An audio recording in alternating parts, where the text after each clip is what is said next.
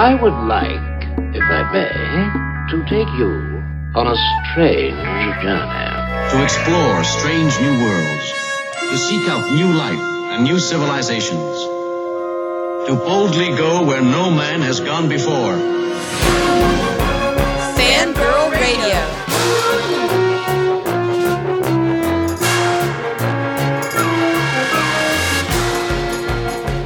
Lock up your sons. The fangirls are busting out all over.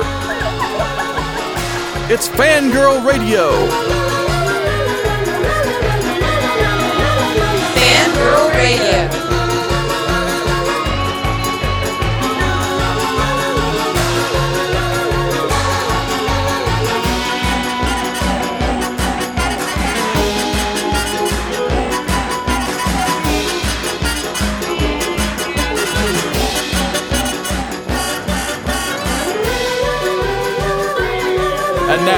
Here's the fangirls on Jackalope Radio.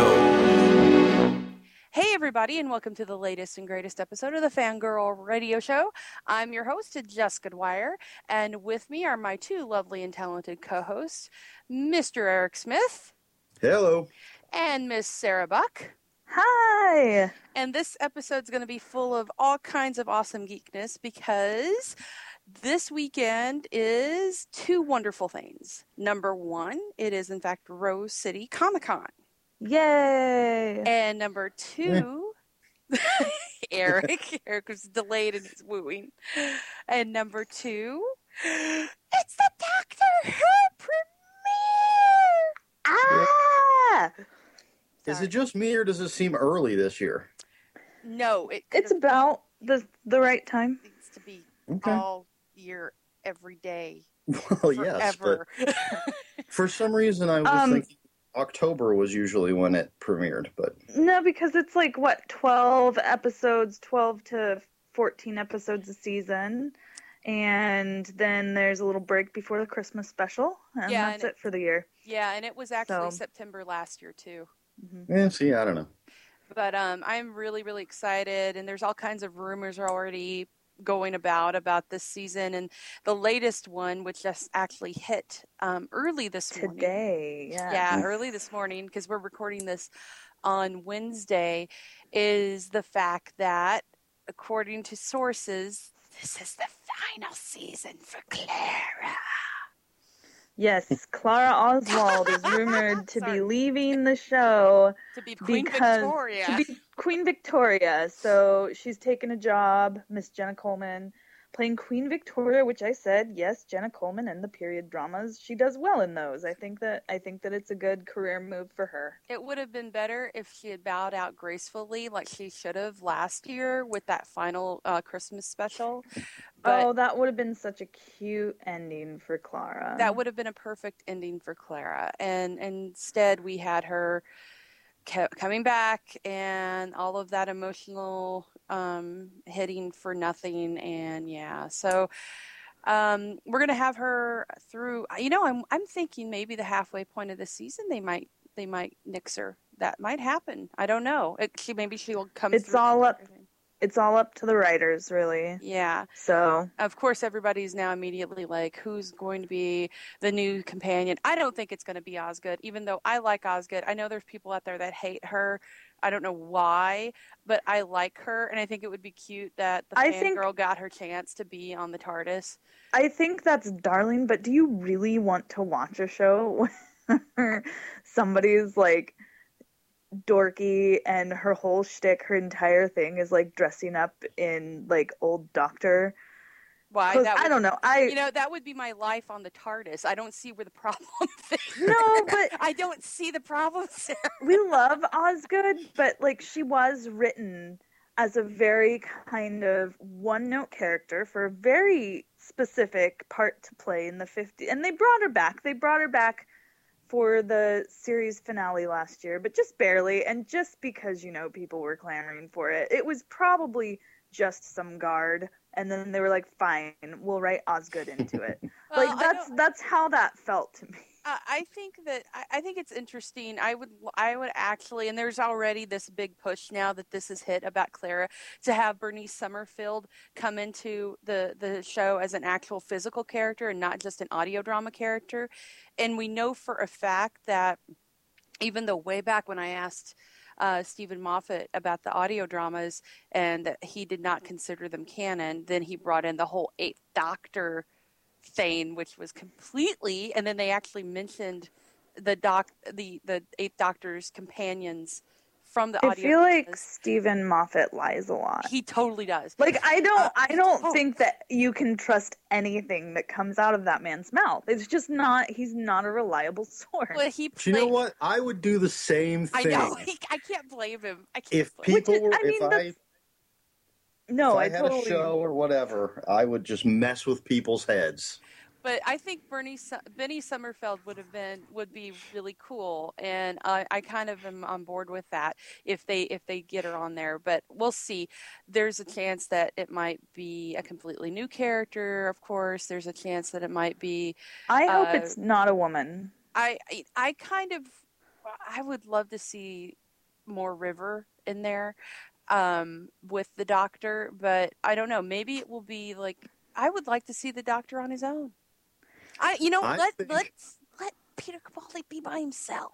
They did I- that a couple times last season. The problem is that like at a certain point in the story arc who's going to draw the doctor back? Like it's the it's the question of um you know, I feel like we're kind of back to a um Rose and uh Christopher Eccleston dynamic Eric, where what are you gonna say? where yeah like chris was so like his character the way he played the doctor was so away from people and pushing things out and you know being kind of a lo- more of a lonely time lord than david tennant and matt smith were.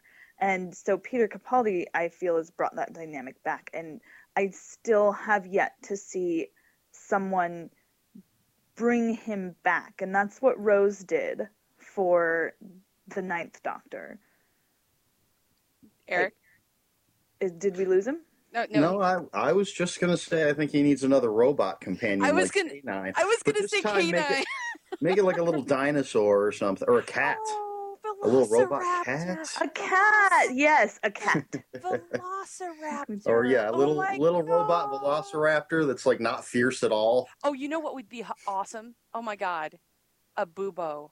He needs a robot owl. That would be cute i am oh. also voting for just several adipose His army, the doctor's army, is a bunch of fat. just squishy little fat babies Oh my god, I, I I would actually be okay though. I think Capaldi's got enough of a personality that he could do this on his own. And remember how great it was when it was just Tom Baker and K9. I, I mean, how that was mm-hmm. awesome. I, I I entertaining. I'm sorry. i'm but but like of course we know peter capaldi could handle it we know he would act the hell out of it Well, but the the thing about the doctor is he's our savior you know he he needs to have that connection to humanity Well, and he can And- just show up at planets like like at that you know what like they did in those episodes where he just shows up and saves the day and bonds with a, uh, one of the people on the planet and then takes off.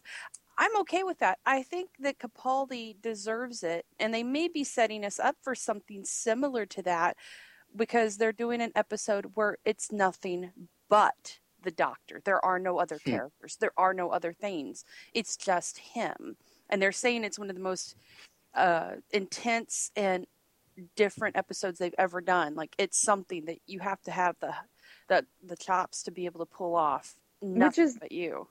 totally yeah absolutely but imagine that every time imagine how much the novelty would wear off of it I would be okay with that.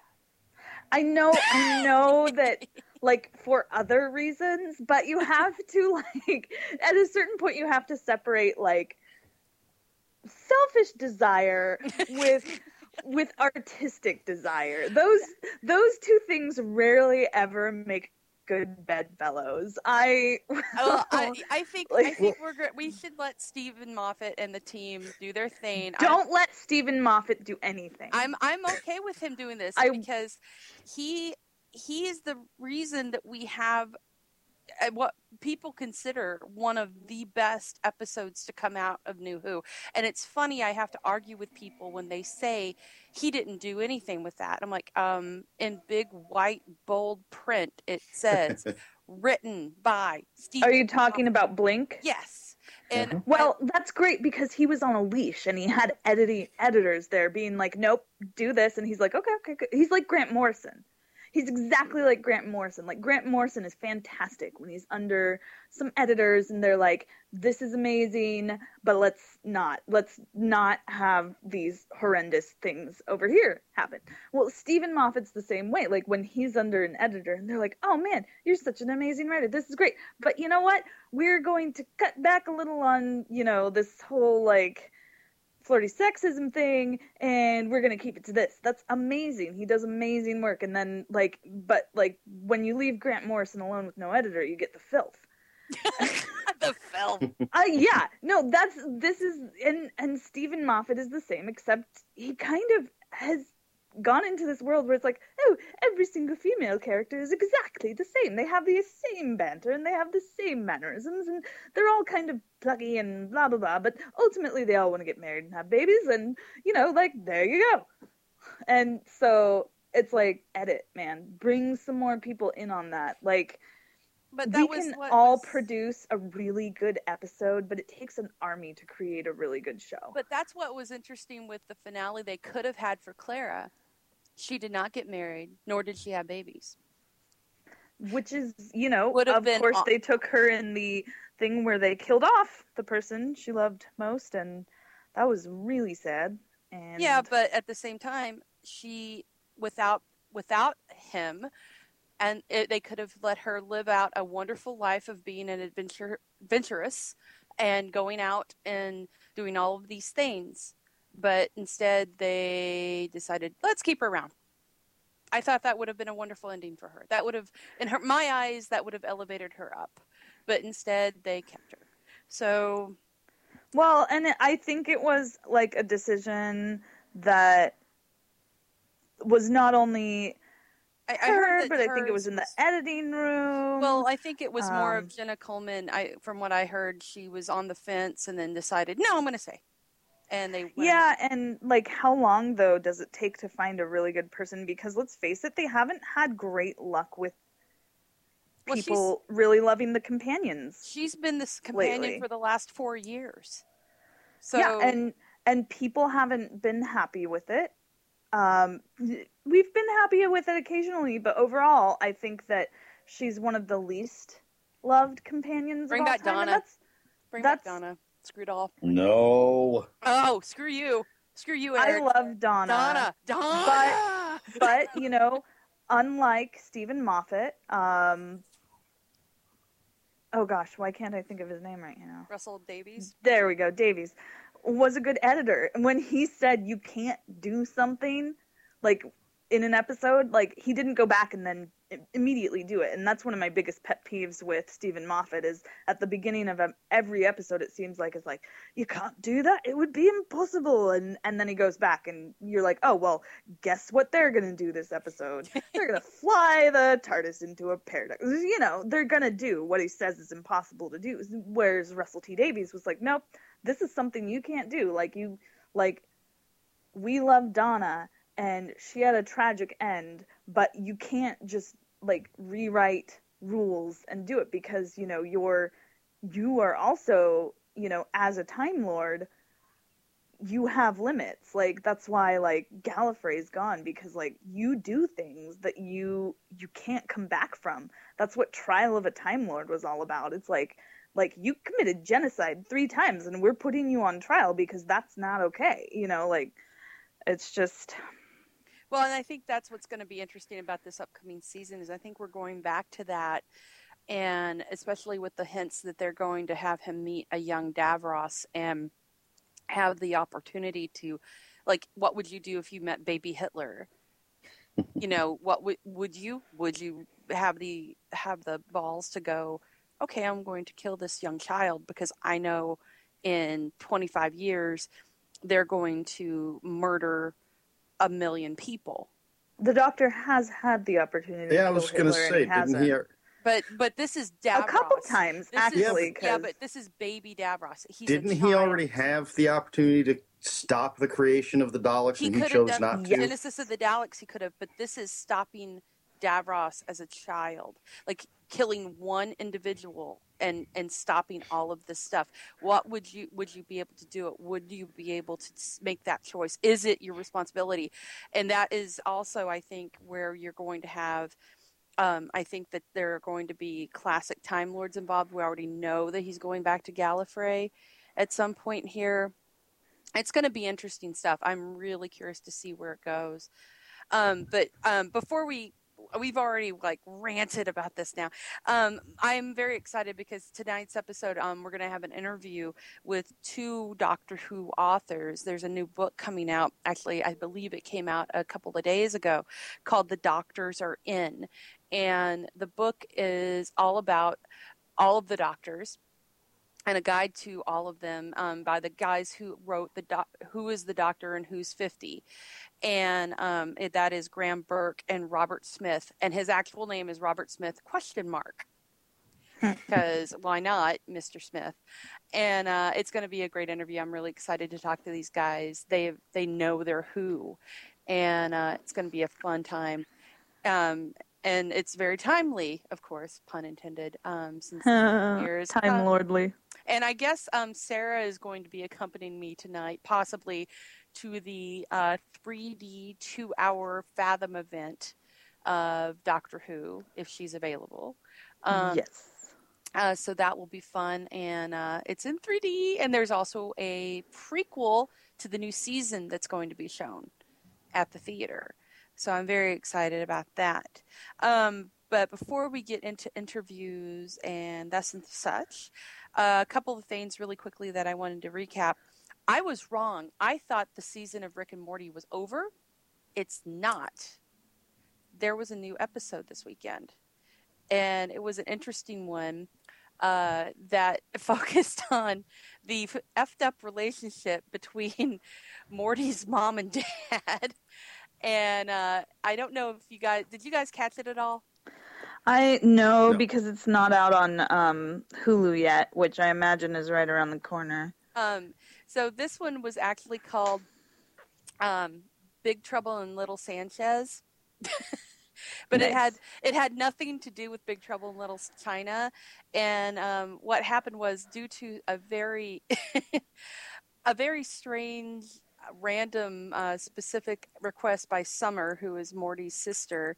Um, Rick decides he's going to go ahead and um, put himself in a, in a younger body. He's little tiny Rick. That's he goes around screaming tiny Rick, and uh, to stop a vampire that's attacking her school. That is taken care of immediately and off screen. That that that has, nothing else to do with the episode. Um, so Summer and Morty realize there's something wrong with Rick during this, and you realize that that old Rick is trapped in this young body and he's slowly dying because tiny Rick has nothing to do. You know, he denies all the things that he hates about the world, and he's so positive, which is just killing regular Rick. It's just it, that's awesome to me.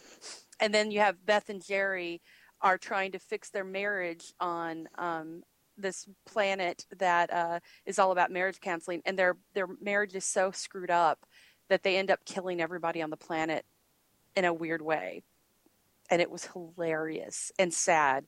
And the show keeps doing their their whole thing of being really dark and yet being funny, and it's strange. Um, and this also had I can't remember his name. What's his name? The guy that um, is the dean in Community. Oh, Yes. Jim, Jim Rash. That's it. Yeah. Thank you. So he the is Oscar winning. Yes, he's an Oscar winning writer.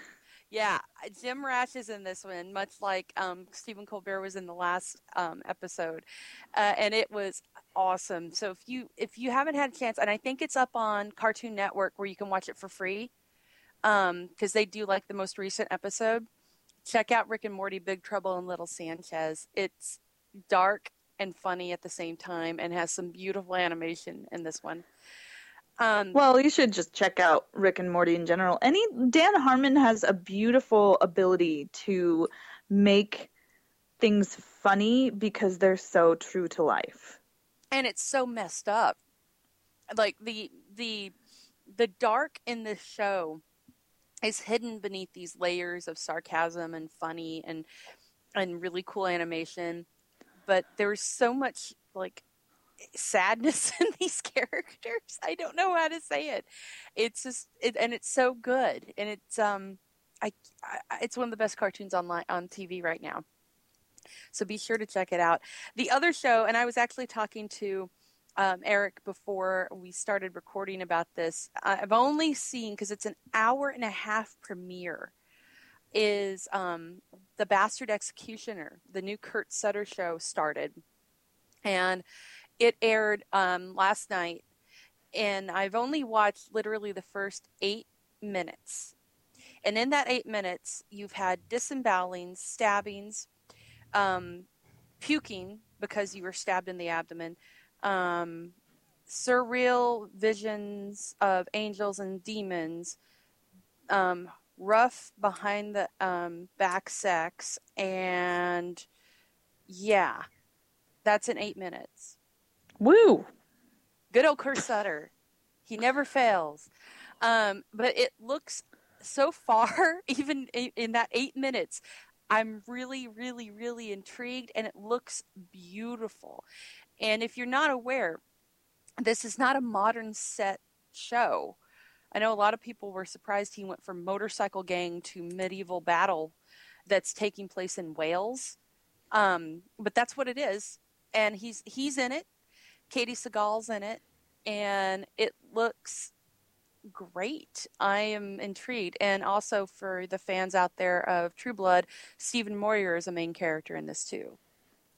So be sure to check it out. This is actually, if you have DirecTV or HBO or whatever, um, FX will allow you to watch um, watch it online or on your app, um, on your iPad, iPhone. It's got a bunch of different ways to watch it and all you have to do is if you're if you don't record it you can watch it on these um, live like and that's the same with the strain and a bunch of other shows that they have. So check that out. Um, so uh, last weekend was Hor- horror hound weekend and it was a great time. Uh, it is convention season and we will be talking about rose city here momentarily. I just wanted to do a quick recap of horror hound weekend um, it was a sort of a bittersweet affair because Wes Craven passed away um, literally two weeks, I think, before the show, a week. Mm-hmm. And um, the entire show was a love letter to Wes. It ended up becoming a beautiful love letter to Wes Craven. Um, we had a, um, a, our original artwork done that celebrated him, and it was this beautiful picture that um, an artist had, had done of him smiling with he's wearing the glove and the Freddy hat. And we actually had every cast member from Nightmare on Elm Street that was in attendance sign one of these, um, and we auctioned it off. And I believe we we um, we did two. There was the one that was signed and the one that wasn't signed, and then there was a Freddy Krueger bus someone donated that was also auctioned off. And I think we raised over five thousand dollars for cancer research. Nice. Nice. Yeah, and um, it was really beautiful. Like fans, um, one girl who um, uh, I'm blanking on her name, and I'm so sorry, but she cosplays as Nancy Thompson, um, uh, and she created these really beautiful buttons of of Wes smiling, and it says "for Wes" on them, and she was giving them out, and everybody was wearing them. And uh, when I um, moderated my nightmare panel, I, I had the original cast up there with Robert Englund and Heather Langenkamp, and uh, Mimi um, Craven was there as well, Wes's ex-wife, and uh, the the panel was kind of a hard one because we started talking about Wes Craven, and Robert Englund almost broke down. I saw him doing that swallowing thing where you like close your eyes and you like tense up and you try to stop yourself from crying and I knew that if he broke down, I wouldn't. I would just be on the floor like a sobbing child. Um, and then Mimi actually broke down as well. Um, and it was, but we found out some amazing things during this panel. And one of them was that somewhere out there hiding is a script Wes Craven wrote for Hansel and Gretel. A Hansel and Gretel Wes Craven movie. Think about that for a moment. It- But after he saw that one with Jeremy Renner, he was like, "Nope." well, apparently, this is something that he had written with Stan Winston at his house. And um, it was great because Mimi was talking about how Stan would come over to their house and she and Stan's wife would like go off and smoke cigarettes and drink wine while these guys just went crazy and were doing voices to one another from their scripts, wearing pith helmets and all kinds of crazy stuff Oh my god. and um, so you had that, and then also it came out during the panel something that Robert Englund didn't even know, which is on a, a Chinese laser disc of Nightmare on Elm Street. There is a scene extended where Nancy's mom is telling Nancy all this stuff, and you find out that Nancy had a little brother that Freddy Krueger killed. And no one knew this. Like it, this was a shock even to Freddy on stage, and we found that out during the panel too. So Cool. there's like these multiple cuts of the movie floating around out there, but the only one you can get that on is this laser disc.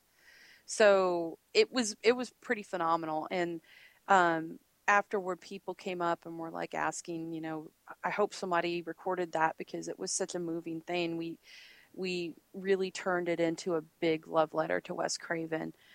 Um, so it was a beautiful show and it was a great great time and i think everybody had a really it was very chill it's a very chill horror hound weekend um, and it was great to meet all these people that i'd um, i'd never gotten to to talk to before in person um, so horror hound weekend woo Yay. so because it is convention season we have rose city comic-con coming up Yay. and sarah what's going on at rose city comic-con I'm screening my documentary. I, well, there's a lot going on, but that's the most important thing, obviously. Yay! Well, it's my uh, debut into showbiz. that's pretty good at debut, I think. Um, so um, if you guys haven't seen it, you can watch her documentary online. Um, but it is a uh, ties into our Doctor Who love here because it is about people that build TARDISes. Yes, it is. Um, because I started seeing so many people who would build TARDISes, and, and whether it's like painting your door or like building a full size TARDIS, and you know, or even a smaller one out of any materials po- that you have on hand. Like, people are doing this. That's crazy. That's insane. Like, it's amazing that something can move people of all different ages, uh, you know, through generations so much that they spend time to build a TARDIS. And so I started doing research on it last fall. And the documentary I made in the spring. And so it is a short format documentary. It's only 17 minutes long. Um, I hope to make it longer someday. Uh, but yeah. And uh, it really, since I study folklore, um, I really wanted to get at the heart of like why people love Doctor Who so much. So, um, you know, it's with Jessica's in it. Um, our friend Nawal, friend Victor from up in Portland, my husband, um, and a guy from here in Eugene who just is constantly building TARDISes, tiny ones, huge ones, you name it. So, Well, and I, I actually legitimately am supposed to be in this because my sister and I were Whovians from way, way back. And back in the 1980s, we got the technical manual, and my dad built one for my sister to spec. yes. And it's still there, and it's huge, and it's beautiful. And she went so far as to make plastic signage for it that included all the all the verbiage that are on the sides of the TARDIS about the rules for using the, the phone and everything. So cool. it's so cool and that's going on um so at that show and then also um the tardis room's having uh the premiere party for the episode for the new season there. And then on saturday um sarah's panel's on sunday which i was that i swear to god on their site it was wrong because i looked. Um her panel's on sunday at 12.30 that um, we're both on. Um, but on saturday i'm at 5.30 p.m i am on the women in horror panel that they're doing up there. Yay. so represent and um, hopefully sunday because it makes me sad i realize my panel crosses into the time that Brandon Routh is going to be doing photo ops i want a photo op with superman I know. i'm going to do it on sunday It's always like the the time your panel is like, oh well, that's going on then. So you know, Yeah. whatever. right so um, we're really excited about this it's going to be a fun time and then um, gosh it's it's definitely con season because uh, in november we got yukon and in october there's another one going on um, that our buddy Mark Meer is going to be at called the daytona 2050 in daytona beach I think it's I think it's at Daytona Beach in Florida. So that will be that will be interesting too. Um, and also, FYI, before we move on to our interview segment, I got good news on our Halloween special. Yay. We have guest stars. We have good. Oh, I wouldn't consider myself a guest star. Uh, that's true. Eric's going to be doing because you you weren't you were not on last year's, were you? no, I was not a member of the family yet. No, Eric was. This is going to be Eric's first um, Halloween special, which I finally got the script finished on uh, for. Um, but we're going to have guest stars that actually are going to be performing parts, and, and she is up my creep factor. Oh, have Sarah's totally nuts. Sarah's totally nuts. But um, uh, yeah. So this um, as of right now, confirmed for our episode, Mr. Mark Meer. so happy. I'm so happy. And Mr. Doug Jones. So Yay! Yay! So we've got two guest stars, and we're just waiting on confirmation for a third. If it doesn't happen, I'll be very sad. But we got two of our guest stars uh, confirmed, and they will be recording their lines. They actually are doing. They're going to be saying my lines. Oh my god! Next week. So it will be a fun time, and we will have that ready for you Halloween. And to give you an idea, as I've been telling everyone, what would happen if you mix Scooby Doo, Cthulhu, and H.P. Lovecraft with Hunter Thompson in a blender? That's what you get. This is You get the best smoothie ever. oh god, it's kind of chunky and tastes like tuna. Mmm. Mm. yeah, let that settle. Let that settle in for a moment. Let that settle. Nicotine and tuna and um, whiskey. That's what I would take. and Scooby snacks. And Scooby Don't forget the. Scooby snacks. Oh God. Oh God. Don't ever let me describe anything ever again. Um, so with that, uh, we're gonna get into our interview segment here with um, Graham Burke and Robert Smith question mark. I love that. Everywhere you look, he's actually got that. So I wonder if he legally. I'm gonna have to ask him if he legally changed his name to Robert The question mark. The question. Well, he doesn't want to be confused with the front man for the Cure. I know, right? It's that's funny. So, um, thank you guys for listening, and we will have Robert and Graham here in just a moment, and we'll see you. Um, actually, I don't know if we're going to be recording next week. We may not be on next week due to our um, recording of the Halloween special early. So, um, we'll let you know if there will be a new episode or not. But until then, thank you for listening. Thank you, Sarah, and thank you, Eric. Thank Bye-bye. you. And here comes our interview with Graham Burke and Robert Smith question mark, the authors of The Doctors Are In. Hey everybody, I would love to welcome for their first time ever to Fangirl Radio, Mr. Graham Burke and Robert Smith question mark. Um, do, do you pronounce the question mark in there or how do you do this? Yes, yes, you inflect on the Smith. That was Yeah, Robert Smith. Robert Smith, as in mm, John Smith, I'm assuming? Uh, it's uh, my name is very common, so that's why I added the question mark. That's awesome, and hence why the doctor shows that pseudonym, I think, in in the show because yes, yes, exactly. yes. So um, these guys are amazing Whovians, and this is what your third or fourth book um, that is coming out called "The Doctors Are In." Yes, That's right. It's our it's our third book. third book.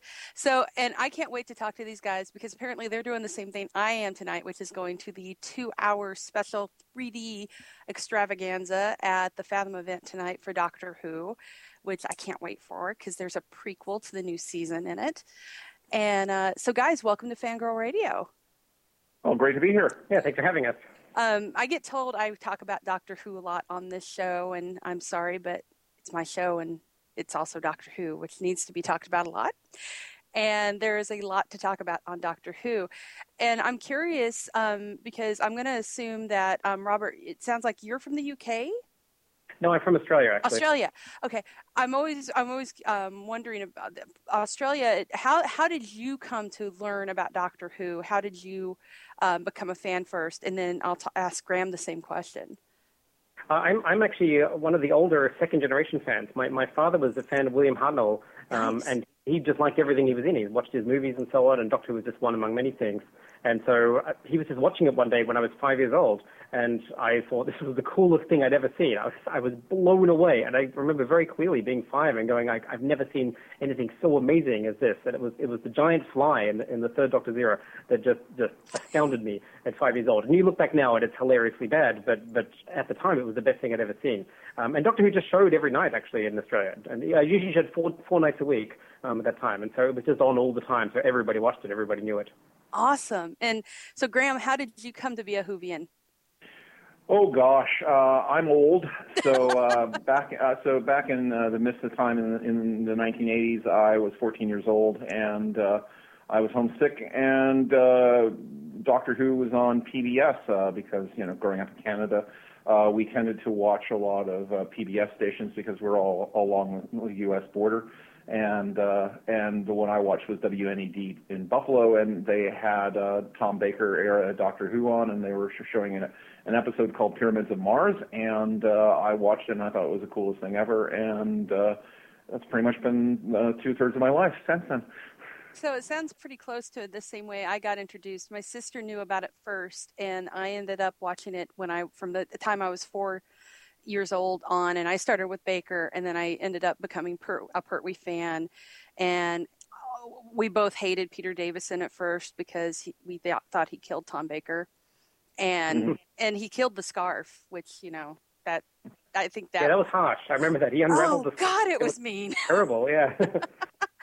but uh, it and it was PBS that did it for me too. And um, uh, I, I'm curious, did you catch that little nod in Mummy on the Orient Express that Peter Capaldi did to Tom Baker with not only the Jelly Babies, but um, uh, the this he slid into the accent for just a moment when he was talking to himself in the train car.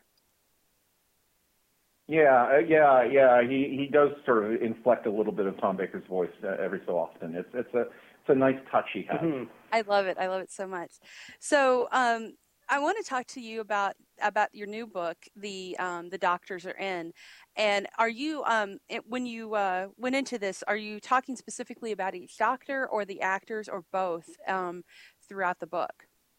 Uh, kind of both, actually. So we, we talk about sort of the background, both for the actors and then what was happening behind the scenes at the show at that point.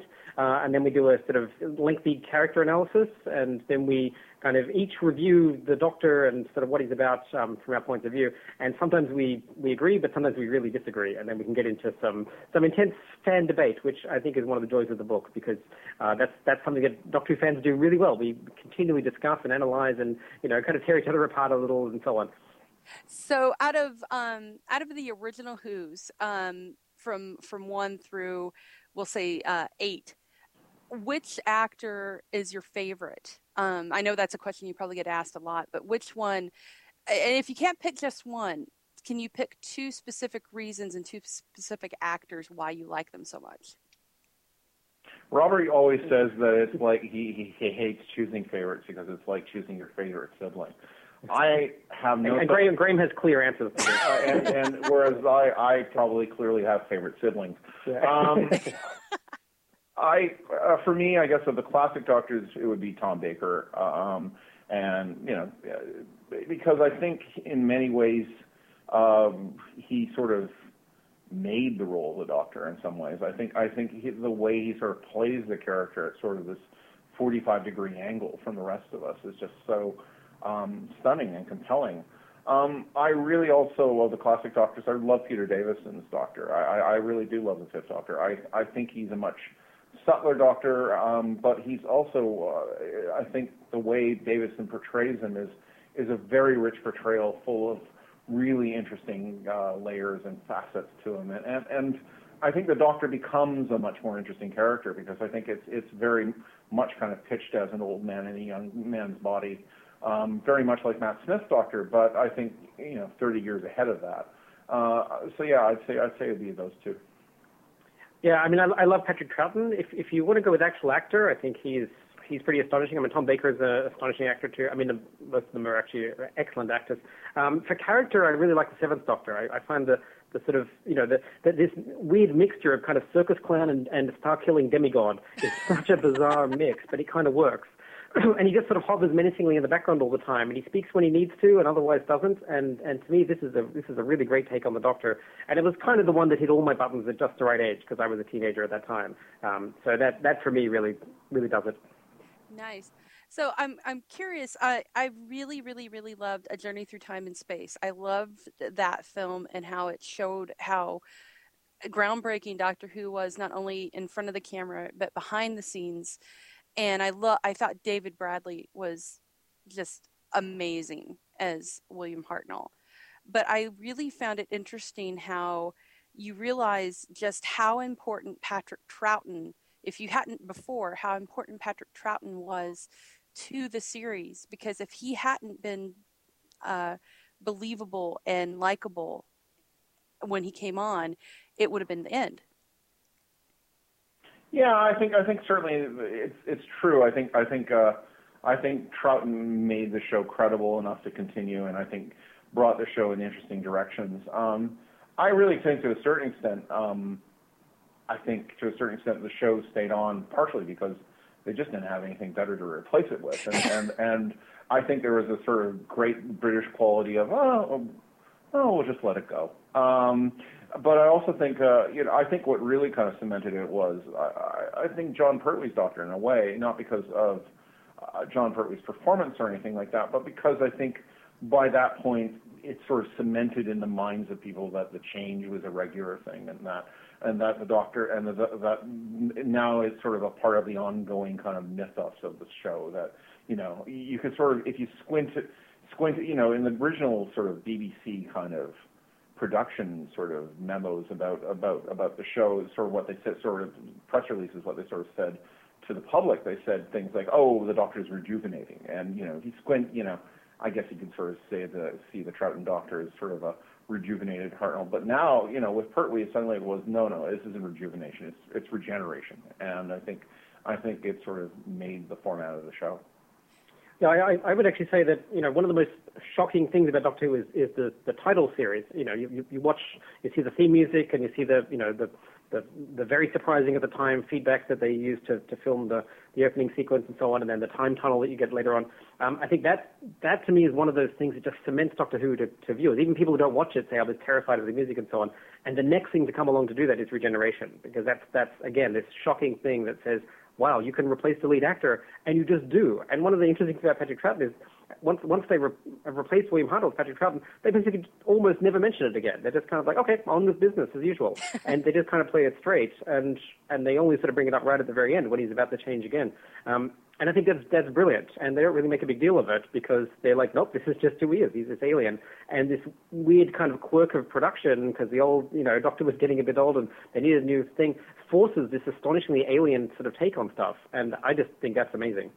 Yeah, it's probably the most brilliant way to keep a series going. I mean, that really is, and how they had to come up with it was such a. It, that's why I love that movie so much because it gave so much insight into it that no one really knew about. and and they did a great touching tribute at the end with Matt Smith showing up and looking across the TARDIS console, which made everybody cry because why wouldn't they? Um, so I'm curious to see what you think about the big surprise because I, I what they did for the 50th anniversary was so amazing, all the things that they did.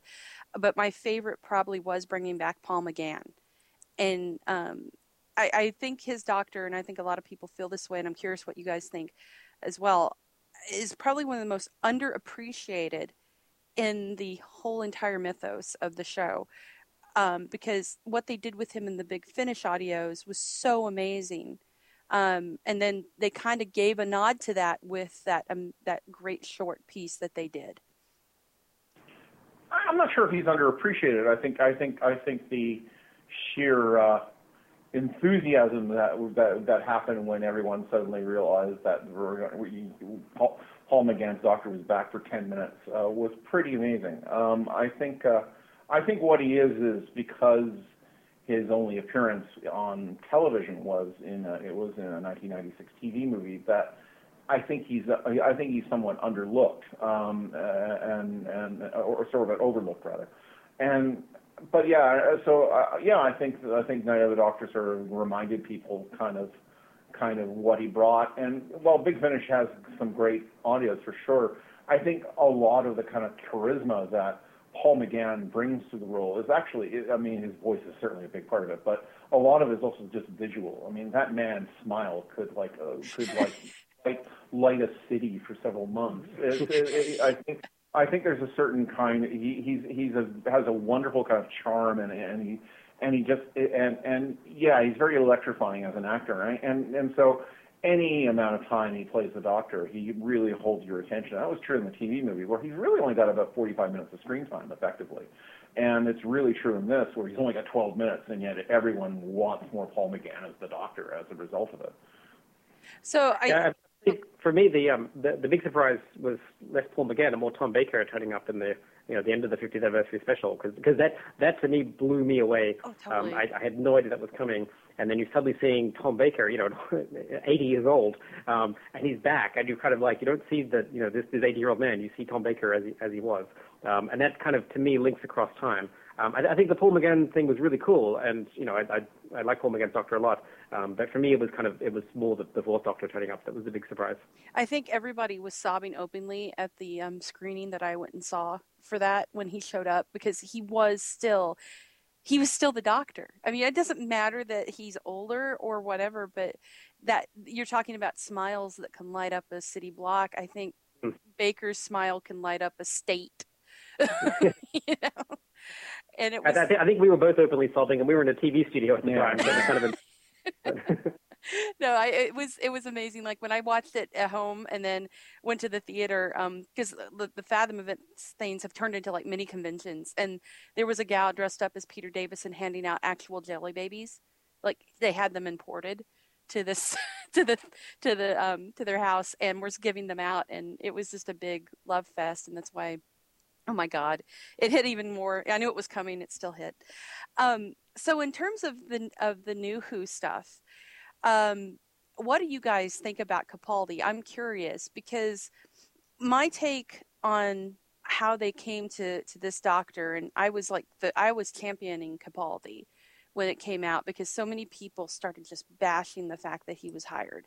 They wanted, they were like, you can't make him old again. You can't do that. And I defended that choice, and I to this day I'm still I, I still love him, and I'm he's one of my favorite doctors out of the out of all of them. I love what he's done with it. I'm curious to see what you guys think after one season in how he's doing. Yeah, I'm not, I'm not even sure there was that much like resistance. I, I mean, there was a lot of backlash about it, like people saying, "Oh no, you can't," you know, uh, like like I'm, you know, I'm, I'm defending the the older Doctor, but I don't know how much original stuff there was. I think it's a bit of a, a beat up actually. Um, but I think I think Capaldi was marvelous. I think. Um, uh, Graham, you made a point recently about the, the doctor. One of the defining characteristics of the Doctor is he's always rude.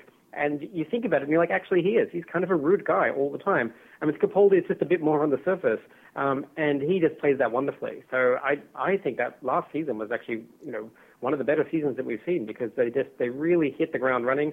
Um, the relationship with him and Clara was was astonishing. I thought that you know they they it, it brought her life into it in in a really clever way, and they kind of the, the idea that she might be addicted to traveling with him and he's addicted to it too uh, was just just a mind blowing one to me. Um, I'd never seen that kind of take on the Doctor and companion before. Um, you know, I just thought the arc that they had was was very brilliant, and and yeah, it was it was great stuff. I thought I'm really excited for what's going to be coming next. I was I was one of those people who, when the name when Peter Capaldi's name came up, I was quite excited. I loved the idea of it. I never thought he'd get hired in a, in a second, um, but I thought, oh, wouldn't he be just brilliant as a doctor? And and uh, so, in fact, I was interviewed the night before the casting was announced to ask, you know, who do you think it should be? And I said, I think it should be Peter Capaldi, but I think it's going to be Daniel Rigby because I, because because he was one of the young actors they were thinking of, and I thought they just won't cast the Doctor uh, uh, over the age of or over the age of 40 ever again after Matt Smith. Um, so I was really delighted when they when they cast him, and and honestly, I think he's been great. I think he's, I think it's it's great to have a heavyweight established actor playing the Doctor. We saw a little bit of that with Christopher Eccleston's Doctor, but he only played the role for a year. Um, you know, Tennant and Matt Smith were amazing, but I think that but they were also relative unknowns. Uh, but with Capaldi, you have an established heavyweight actor who's widely known and regarded, playing the role he's wanted to play since he was seven years old, and he's just doing it brilliantly every week. And and I think he's always sort of just always just blowing the doors down with all sorts of great things. I rewatched the uh, I rewatched the last season this summer with my wife, and and I was just so um, impressed by him in every single story. And he would any he would take on anything from comedy and in the robots of Sherwood to sort of very you know to that lovely scene where he's talking to um, talking to uh, Danny, a, a young Danny, when he's Rupert, and uh, and listen about you know about fear being a, but you know about, about having you know being fear and ha- you know being a superpower and that sort of stuff, and and he just every single scene he gets it. So I really I really love his Doctor. Well, and I love the fact that he brings in these little nods between him, Mark Gatiss, and Steven Moffat. You have three massive fanboys and they bring in these little like in in um I keep bringing up Murder and um or Mummy on the Orient Express because it's it's one of my favorites, but I think it's one of these great so many classic nods in that episode, and it was his idea to do the jelly babies in the um cigarette case. Yeah, I mean, I mean, all of them. Are, I mean, just practically, just everyone working on Doctor Who is a fan, and you know, um, you know, Jamie Mathieson, who wrote that episode, is is is a big fan. Um, you know, practically just about every single writer is sort of living, living, a, living a fanboy or fangirl dream in, in, in, in writing for the show. It's, it's, it's, it's, it's, you know, it's a wonderful thing that, you know, we can have that kind of, uh, that, you know, that you, you sort of can live the dream and then sort of, you know, put your, put in your own little kind of, you know, fanboy or fangirl wishes in, in, in, in, into it as sort of a little Easter egg. So, um, if if you had your druthers, if like what would be the one thing uh, between the each of you get each of you get your own answer. What would be what would be like the epitome? What would be a great your great idea to have happen and if it was like a guest star appearance, who would you want and who would you want them to play in an episode of Doctor Who coming up? Like you're you pick. You you're God at this point for the show. Gosh, um I mean, in terms of guest stars, I mean, I think uh, guest stars. I think, I think Moffat sort of was cornered by some uh, reporter and said, "Who? What guest star would you like?" And he sort of quickly hemmed and hawed and said, "Well, uh, Bryan Cranston. He's very good." And I kind of went, "Yeah, he would be. I'd love to see Bryan Cranston in Doctor Who. He'd be amazing. I, I think he he would really kind of uh, bring a kind of interesting kind of intensity." And and it would be fun to see him do something that is that's vastly different than kind of anything he's done thus far, including Preparation H commercials in the 1980s. I, I, so, so, yeah, so yeah, so in terms of guest star, yeah, uh, and just in terms of a general thing, um, I'm not sure uh, what I'd like to see. Maybe I'll, I'll let Robert. To, Actually, yeah, I, I have a great thing I would love to see in terms of a general thing. I I would love to see the Unit era updated. I, I would like to see the Doctor exiled to Earth again. I think that'd be a great great, like, you know, season long arc. You know, he's stuck on Earth and he can't go anywhere and he has to, you know, he's trying to repair the TARDIS or whatever. He's stuck in one time zone. So it, it, it does what the new series is always trying to do, which is connect the sort of alien with the domestic. Um, I think you have the perfect recipe there. I think it would be great because he's just sort of hanging around with Clara, or whatever. The kind of thing you sort of been doing for a while anyway. Um, but you give it a season-long arc, and you have recurring characters, and you have something, you know, the equivalent of the Brigadier, and you have some, you know, supporting cast and so on. Um, and and yet, because he's there, then there's alien invasions or whatever it is, and so so it, it, it you get the science fiction stuff as well. I think that's just a, a stream that the um, you know the new series would, would love to mine, and I think they could do it really really well. And and it's cheap too.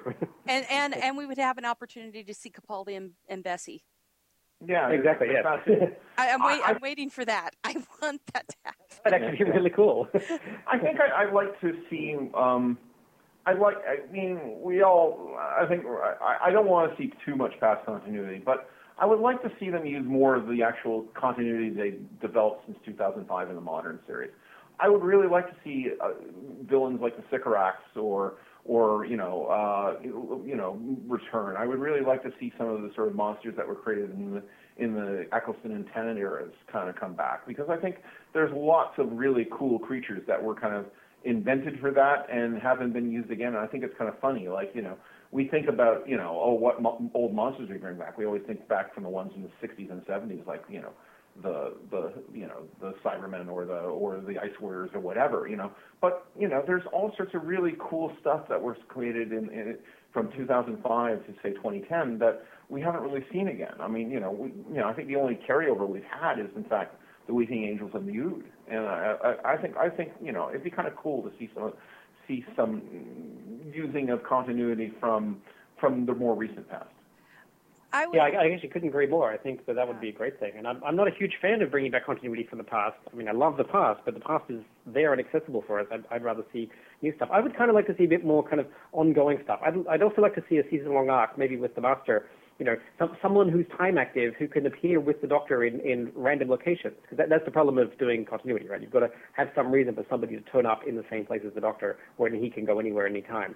Um, but if you had someone chasing him around or something like that, um, or some time-active monster that was doing that, I think that'd be a really cool thing. And, and you know, he spent the whole season writing from there. But they've kind of dabbled in that a little bit here and there, but they haven't really done it. I mean, I would like to see something like the Borg. You know, the sort of what they did with Star Trek. Suddenly the Borg appear and they're, you know, that is, is new big bad, and they just, you know, they're chasing them around a lot. You, you need a Doctor Who version of that, and I think that would really be great. I I would love for them to bring back because we only got it hinted at once in State of Decay. I would love to see the vampires that we heard about and saw sort of in that come back to fight the time lords i want to see that i mean the the the ideas of of that whole thing with like you have the stake ships like the rockets that were the that were the only way you could kill these planet drainers that whole thing i thought was amazing because immortal beings like the time lords would only be able to be taken on by another immortal being and i i think it would be cool to have something like a hammer horror type of episode because I know Capaldi's also a hammer freak to um, do something like that with his doctor. Yeah, I guess, I guess you could have the vampires, and now there are no Time Lords, so they're kind of Yeah. Yeah. Mhm. I think that would be awesome. Well, guys, uh, um, I I le- thank you so much. I, I know we're getting ready to run out of time, but I wanted to give you a chance to um, let everyone know where they can find your stuff and also what you're up to right now. Yeah, well, the Doctors Are In is in bookstores, um, or you can uh, order it online, of course, on Amazon and all sorts of places. Um, but it, but it, it appears usually in the local bookstore.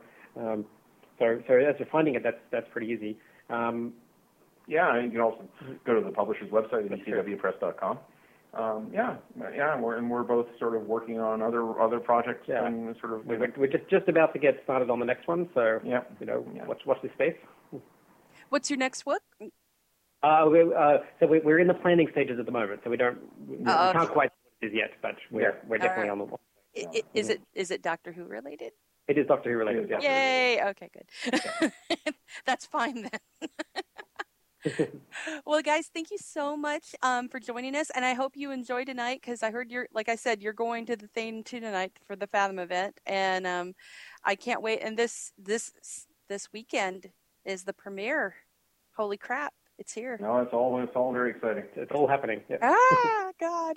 All right, guys. Well, thank you again so much, um, Graham Burke and Robert Smith. Perfect. awesome. Well, guys, thank you again. And the doctors are in and bookstores now.